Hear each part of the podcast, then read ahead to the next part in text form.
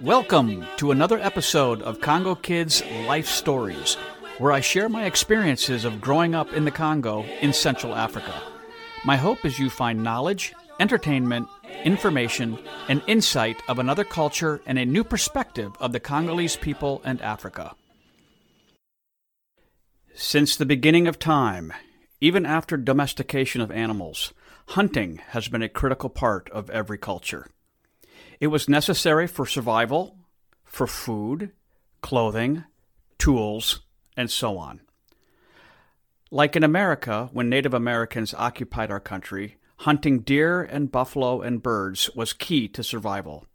Hunting was a revered skill and provided clothing, tools, and food for the tribe or clan. Even when the settlers landed in America, hunting was a necessary part of everyone's life. And this was the case until the mid-20th century, when urbanization and culture changes and the mass production of beef, chicken, and pork ultimately resulted in a division between hunters, gun owners, and non-gun owners. In Central Africa, where the villager lives off the land, relying on corn and manioc grown in the garden for his or her main sustenance, having a hunter or trapper in the family to bring home some meat was a special treat.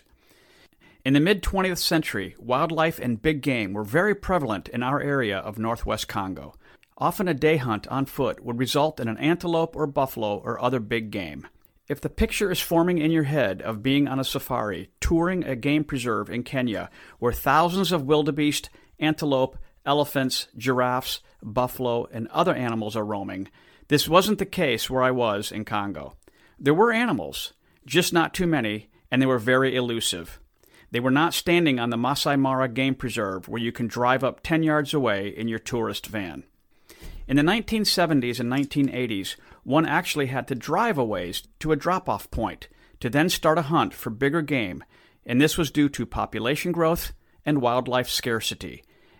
The game was very wary of humans and was very smart and very difficult to shoot. Also, the fact that if something moved in the forest, the African would shoot it to eat it. So as a kid growing up in Central Africa, hunting and guns and killing birds and animals to eat was a part of everyday life. The area was ideal, having a mix of grassland areas and thick jungle.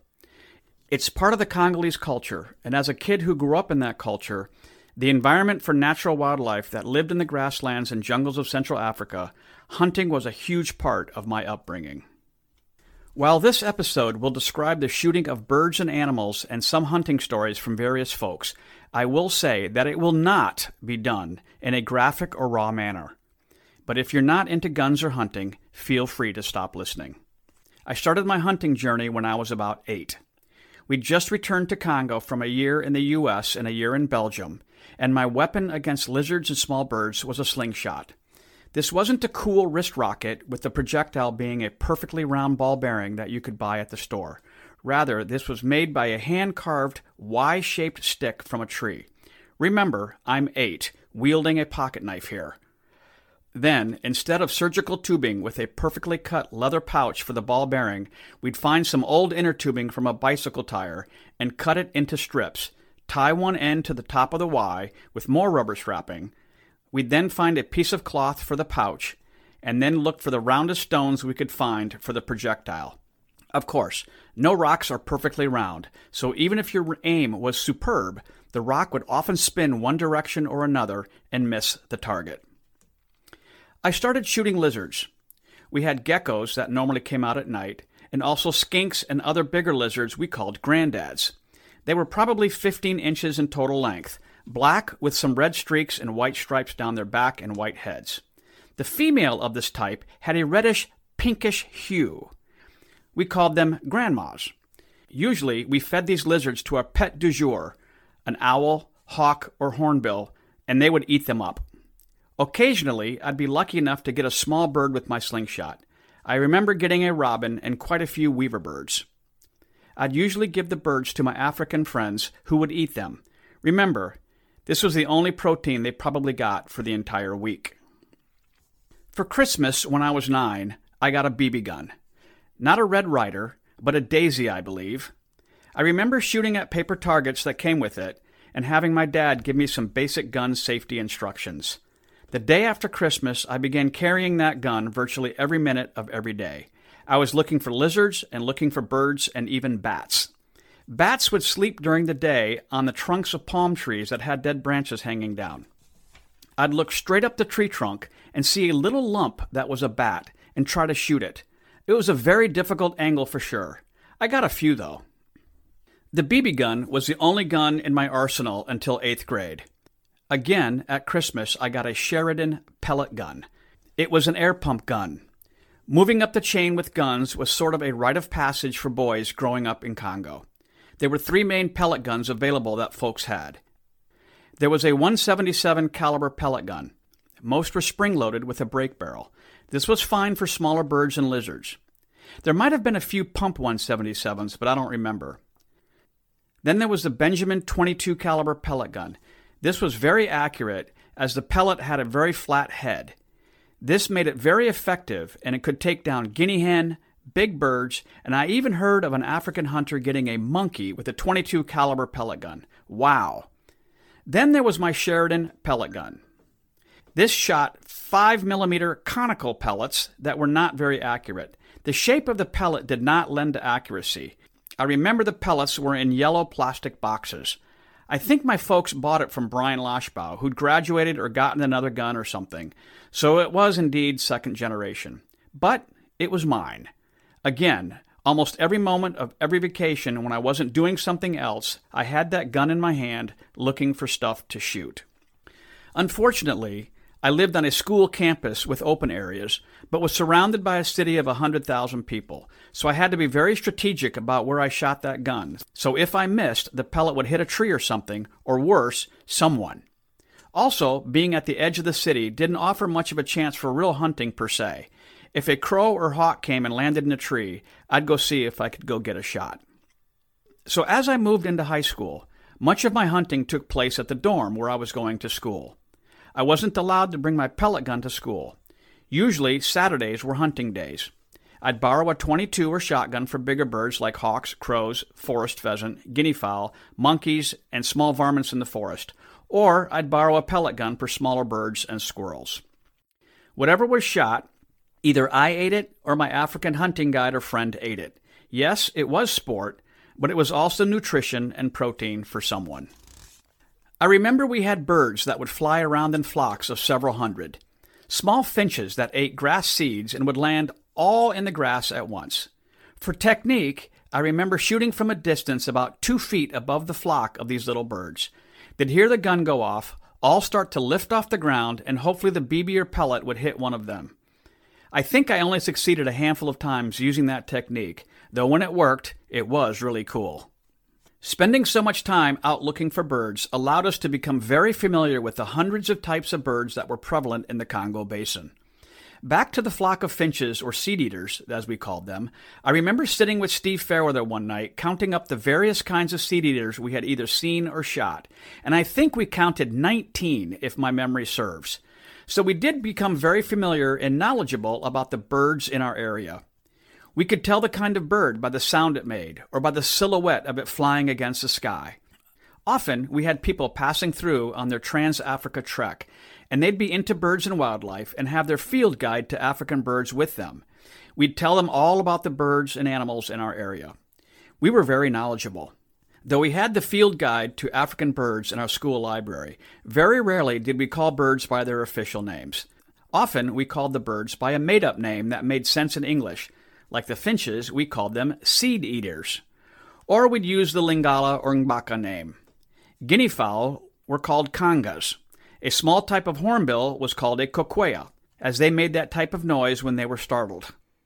A type of pheasant that hung out on the ground and then in the ball of the palm tree was called a dudu. Why? Here's their call.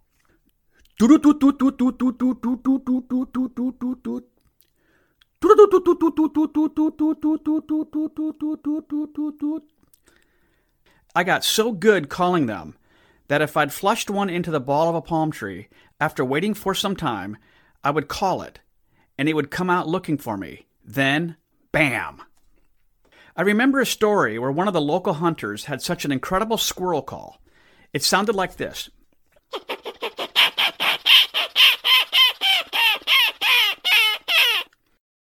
Paul Noren tells how this hunter guide once called a squirrel out of a tree, onto the ground, and ultimately started climbing up his leg. Can you believe that? Another trick was to shoot a crow during the day. Then, around dusk, all the crows in my town would fly back from the gardens that they'd been raiding all day and roost for the night in a huge tree a few miles from my house. Their flight path brought these hundreds of crows right over our yard. Well, I'd take the dead crow from earlier in the day and prop it up in the middle of the field using sticks. These crows would see their fellow crow and, sensing something was amiss, would come down to its aid. They'd be landing all over on every tree, cawing and cawing like crazy, trying to get their buddy to come with them or wondering what was wrong. Well, I'd be hiding in the tall grass or behind a tree, and so it was easy pickings. I don't feel bad for these crows, as they were messy, annoying, and caused lots of crop damage to the Congolese's gardens. Another big target was hawks. These were really black kites, as per the field guide.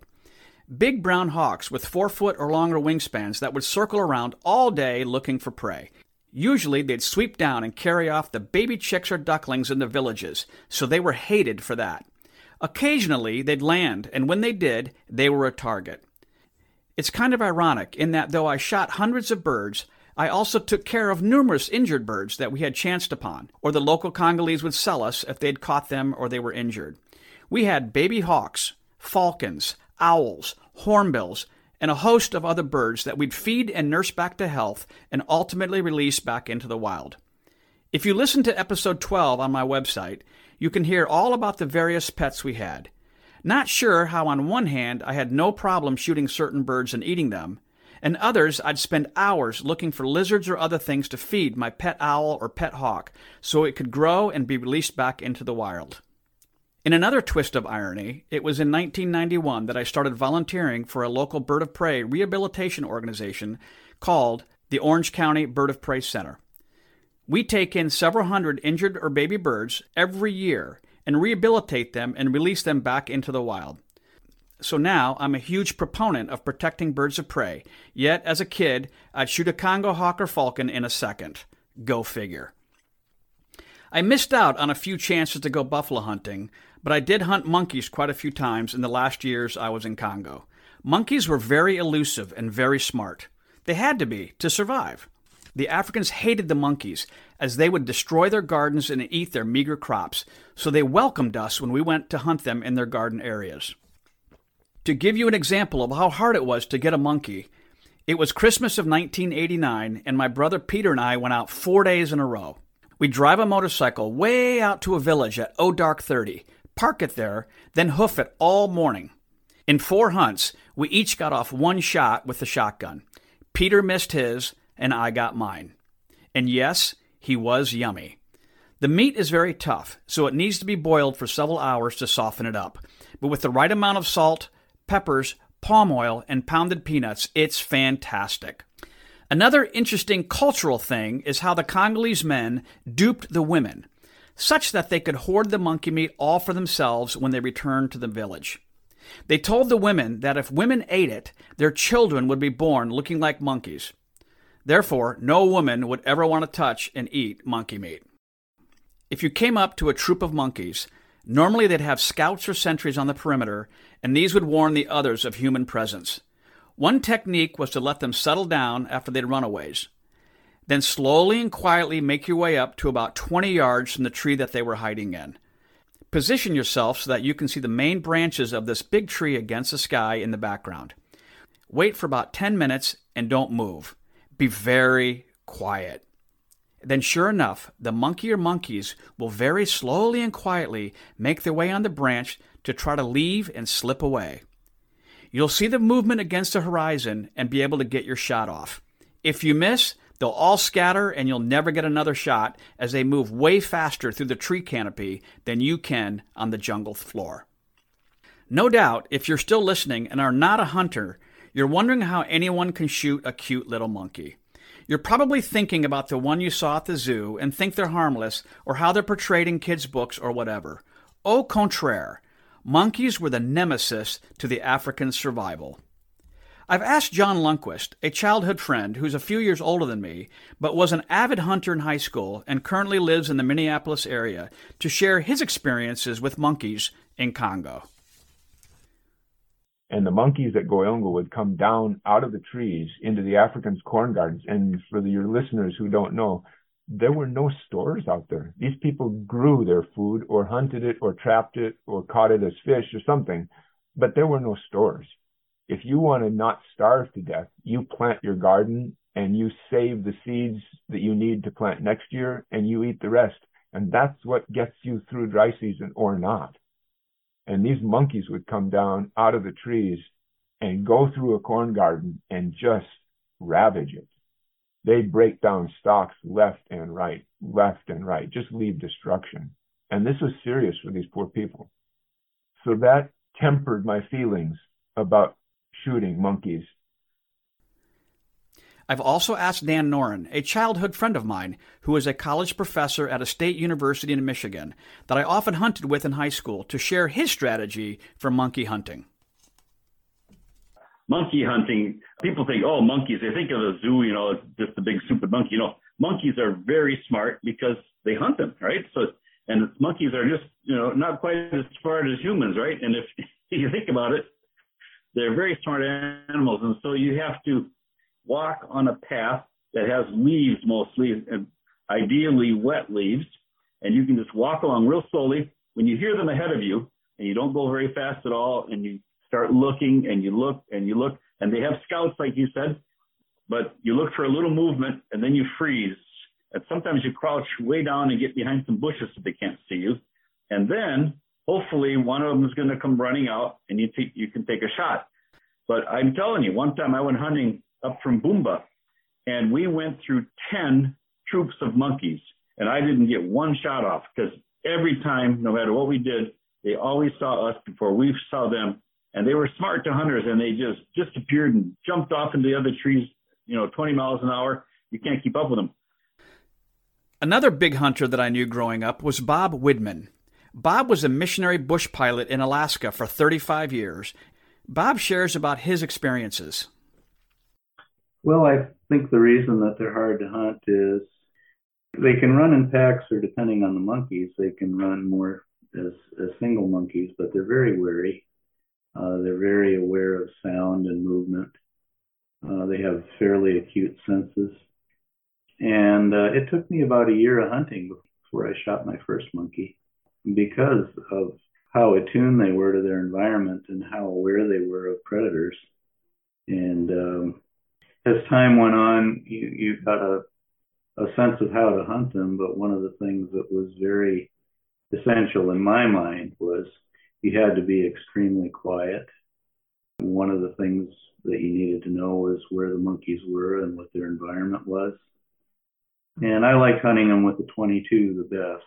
And the reason I liked the 22 was because it had a lot of range. It had a scope on it, a 4-power scope. And it was also quiet. So when you were out hunting in the forest, sometimes, wasn't all the time, but occasionally you would hear what the Africans referred to as a poo-poo or a muzzleloader go off in the distance. And it'd be sometimes maybe miles away, a couple miles away.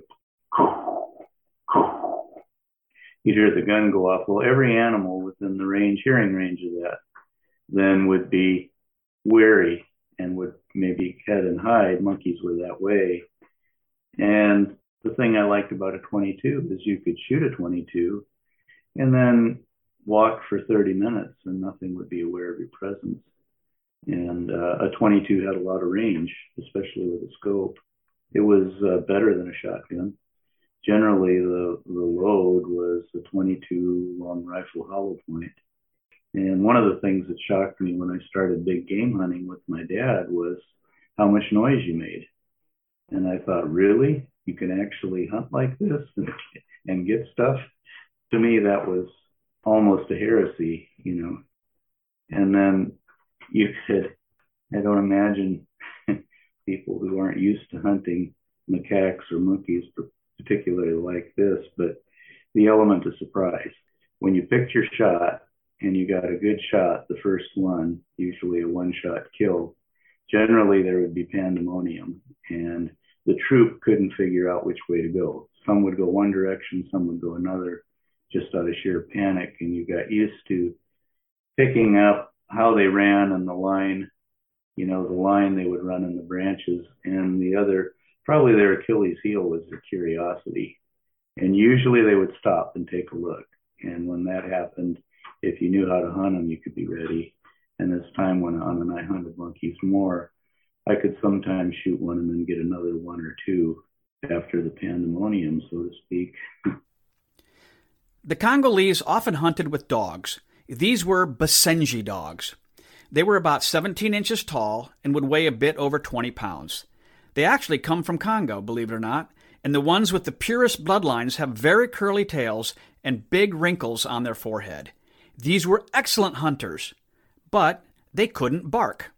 Hence, one would tie a wooden bell around its belly so that you could hear that when the dog was running ahead of you in the jungle while chasing the game. I put a photo of an actual Basenji hunting dog's bell on my website. Check it out. Pretty cool. Dan shares about hunting monkeys with Basenji dogs. The only thing that'll stop a monkey is if you bring a Basenji dog along. You bring a dog along and all of a sudden the big monkeys get really mad because they hate dogs and they get stupid. They come down, they get rrr, rrr, rrr, they get really mad at the dogs and they stand there on a branch, you know, 40 feet away from the hunter, and then the hunter shoots them.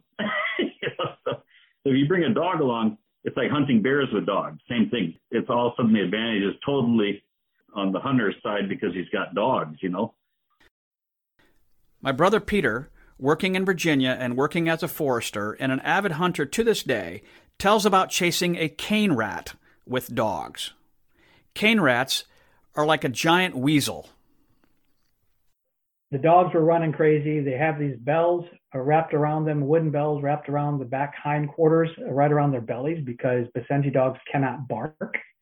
But they're very, very good hunting dogs. And the hunters, in order to be able to hear where they're going, since the dogs can't bark, they follow the noise of these wooden bells or metal bells that are attached to around the belly, basically.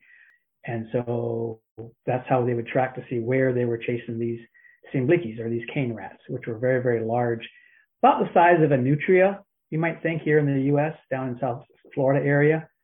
So that was my first experience. I really enjoyed being out in the forest, having the challenge of the hunt, the uncertainty of what we might see, or if we'll hunt all day and come up empty. The joy of being in the jungle or grassland with our African friends was wonderful. We enjoyed bonding with our friends, camaraderie, adventure, being in the heart of Africa, and just being out and part of nature. It was so exhilarating. We'd often find food while we were out in the forest. We'd often drink from a stream if we were thirsty. We learned to be very aware of our surroundings. Learning the sounds of the jungle, of the birds and other animals there was very, very fun. Learning what was edible and what wasn't. John shares more thoughts on this aspect. For me, and I think this is true for you too, and for a number of us, being as well integrated as possible with the Africans around us was tremendously important to me. It was a big goal of mine. And part of that was I wanted to learn what they had to teach me, and especially about things that I was interested in. And I was sure was interested in the forest. And being from Goyongo, which was virtually all forest around us when I was younger, I had, I think, a greater interest in the forest than some people, and maybe also because of my mom's background at the Pacific Northwest. I just loved the forest out there, especially. I loved the Sobe too, the swordgrass. The first thing that I remember realizing and starting to deliberately apply myself to was seeing what was there. When I started hunting, I remember one of my siblings or me, somebody, one of us, lost a toy in the grass in our backyard at Goyongo. And an African friend was helping us look for it, and he found it before I did. I'm guessing, looking back, that it was in an area where I'd already looked and I'd missed it. And I realized he sees this. It was there to see, but he saw it and I didn't. And I want to see that. And then they started to teach me woodcraft, teach me how to get along in the jungle, in the forest, the tropical forest. And I'm sure that I've forgotten quite a bit, but there are a few things that come back to me. Like one thing was they taught me never step over a log or a root of a tree. The general rule was step up onto the log and then look down and slightly under. Never put your foot somewhere where you don't know what you're putting it onto, because there might be a snake there.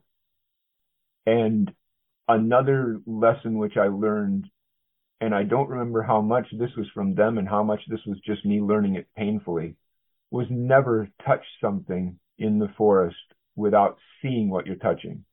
Because you remember those poisonous caterpillars? They had the long, thin, delicate spines that could just, your arm would swell up and your lymph nodes would ache like crazy. I encountered one of those once and learned to be more careful, learned to be more rigorous about it. I learned a painful lesson. And they also taught me other things, like, for instance, about wild boars. And I don't remember any specific stuff. I got treed by a wild boar with my brother Paul once. But then another one that they taught me was in the forest there, there are those very, very small antelopes that I think the English name is dik-dik, D-I-K-D-I-K, dik, and we call them mboloko. And they said, be very careful moving through the forest.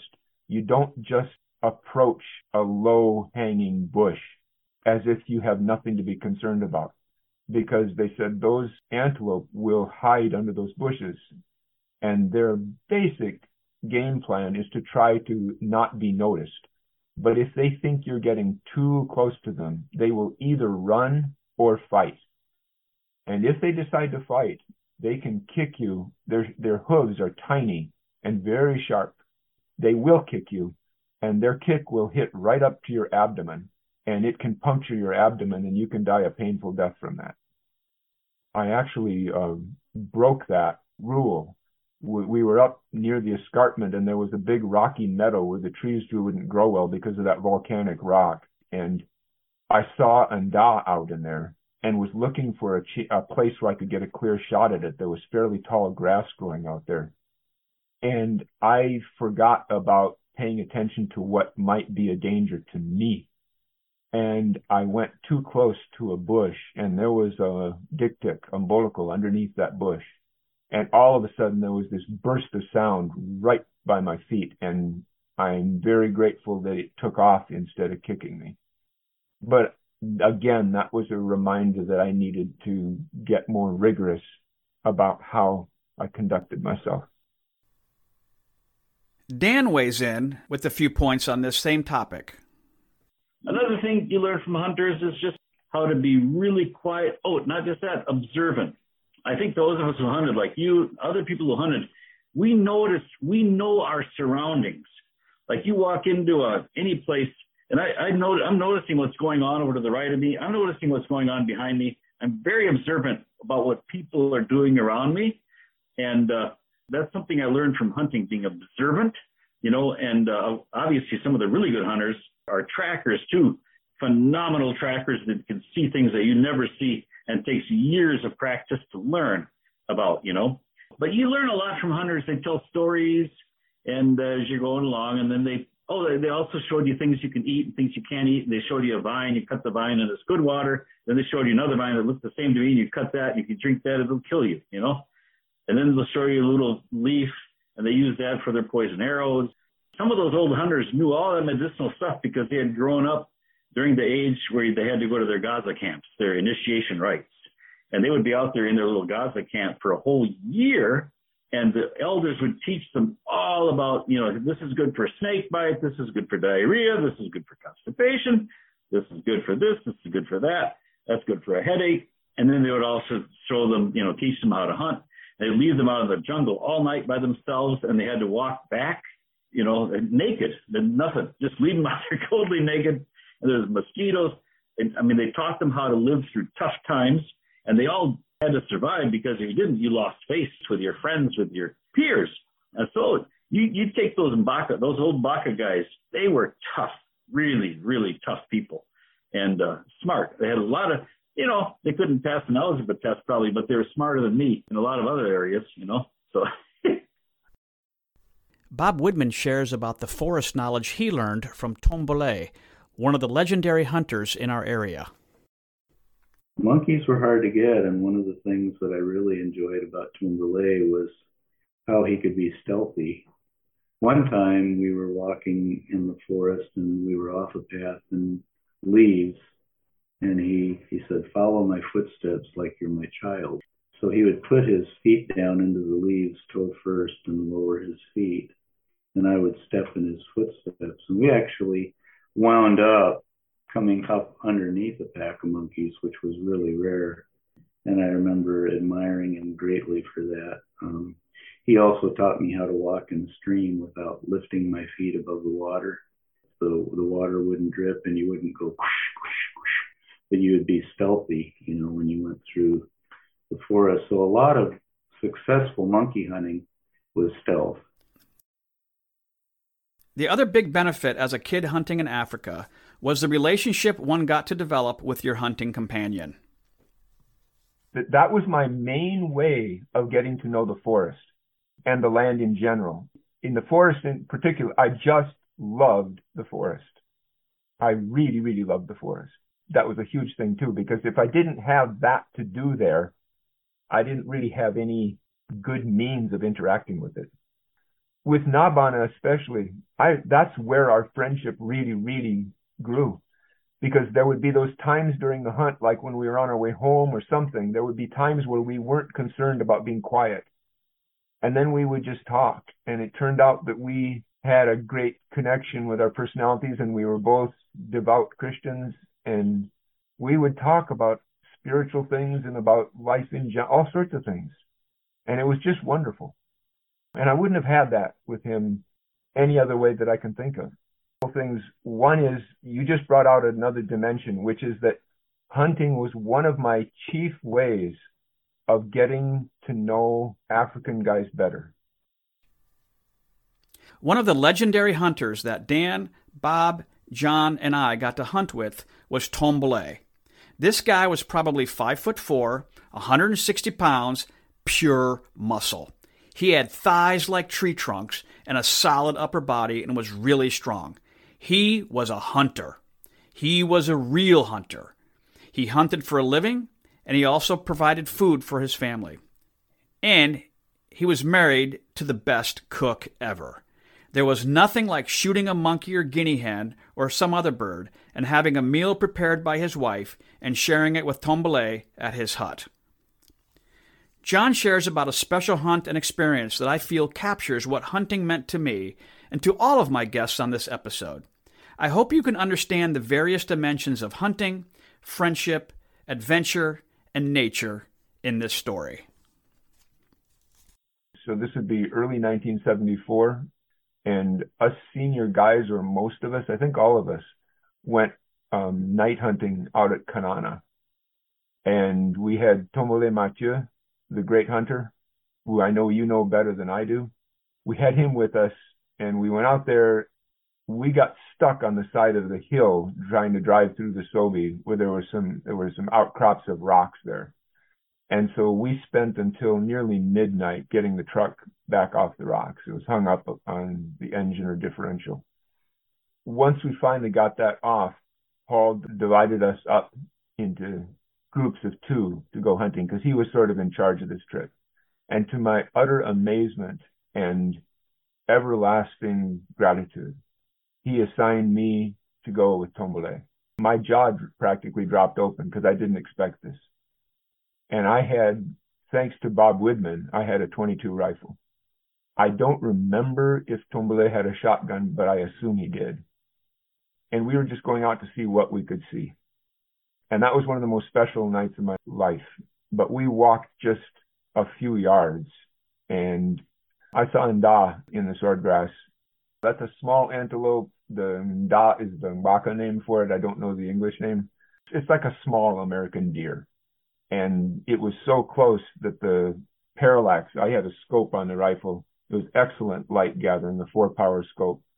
And I shot it, but the shot went high. But because of how I was aiming and where it was standing, the shot went directly through the top of its spine and killed it right off. And that was nice. I was glad for a merciful kill. So we just turned right around and did the basic butchering in terms of removing the intestinal tract and so on right then. And then we went on, and I just want to tell this part. And we just walked all night, Tombale and I, and we went out on these long hills there. And I remember stopping in the moonlight, because there was moonlight, in an area big. It was a huge area that a grass fire had come through. And we stopped on the side of one of those big anthills, probably about 10 feet tall. We were sitting on the side of it, termite hills, in the moonlight. And I remember looking out across that landscape, across those long, big hills, with the palm trees way off, a few solitary palm trees in the moonlight, and forest maybe in the valley somewhere, and thinking to myself, I want to remember, and I intend to do my best to remember this moment for the rest of my life, as long as my brain works, because I'm here with a great hunter, a truly great hunter. This guy, I think, is in a category similar to Daniel Boone. And I get to hunt with him tonight. And even talking about it now, I get a little choked up about it. And so I'm supremely grateful for that. Hunting in Congo meant adventure, friendship, challenges, danger, food, and was a key part of one's rite of passage as a boy growing up. My experiences have given me a better appreciation of nature, of the animal kingdom, and better situational awareness. It's also provided me with great memories and wonderful friendships. So while this episode touched on my journey of hunting and shared some stories from various people, the good news is that this is just the first episode on hunting in Congo. The next episode will be a compilation of hunting stories from my guest on this episode, as well as a few others. These stories are amazing, fraught with danger, adventure, hippo attacks, being gored by a wounded buffalo, coming across an eagle so big it had captured and was eating a monkey, mysterious and mythical forest creatures, and much, much more. Thanks to Dan Noren, John Lundquist, Bob Widman, and Peter Eels, excellent hunters in their own right in Congo. More of their hunting stories will be in the next episode on Hunting in Congo. So that concludes this episode. I hope you enjoyed it and will listen again. Other podcasts and blog articles on a variety of topics can be found at CongoKid.net. In addition, Congo Kids Life Stories are also posted on Apple iTunes, Google Podcast, and Spotify. I'm Jeff Eales, a.k.a. Congo Kid, your humble host. Until next time, I will send you off with a farewell in Lingala. Baninganangai, tikala malamu. My friends, stay well.